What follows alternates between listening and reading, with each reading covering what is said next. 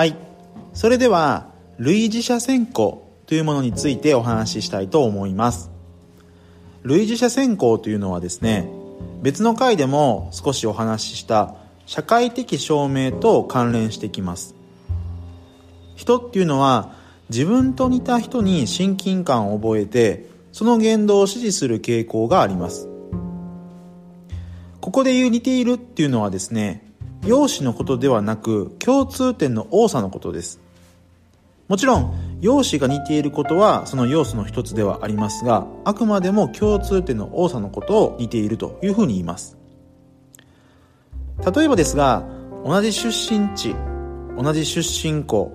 あと同じ趣味とか住まいが近いとか名字やファーストネームが同じであることなどは一気に距離感を縮めます。さらにですねそれらが複数重なると一気に好意が増して非常にフレンドリーな対応をとってしまうということが少なくありません。例えば海外で日本人に会うと日本人っていうだけで親しくなる例も少なくないです。でこの共通点はですね特に自分が大事にしているアイデンティティ例えば出身の市町村とか高校、大学、学校での専攻などですね、そういったものに関するものほど効果が強くなります。これらに関して複数同じ要素があると非常に親しみが湧きます。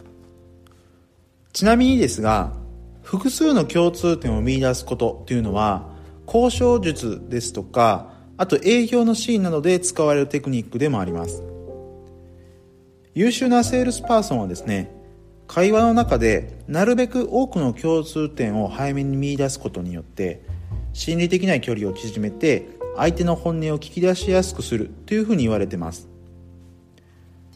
もちろんあまりにもですね質問攻めにすると相手も警戒するので相手の何気ない言動とか世間話から情報を探って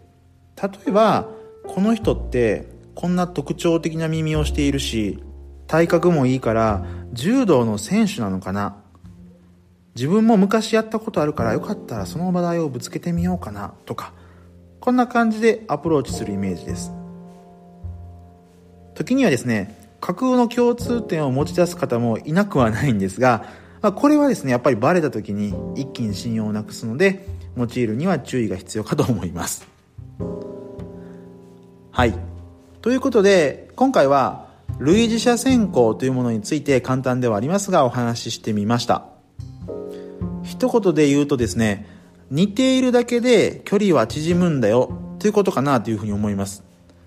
ですので誰かと仕事上つながりたいないい関係を築きたいなっていうような時にはですね、ぜひ最初はですね、相手との共通点をですね、見出してみるところから始めていただくととってもいいかなというふうに思います。はい。ということで、今回はここまでとしたいと思います。今回も最後まで聴いていただきありがとうございます。また次回もご期待ください。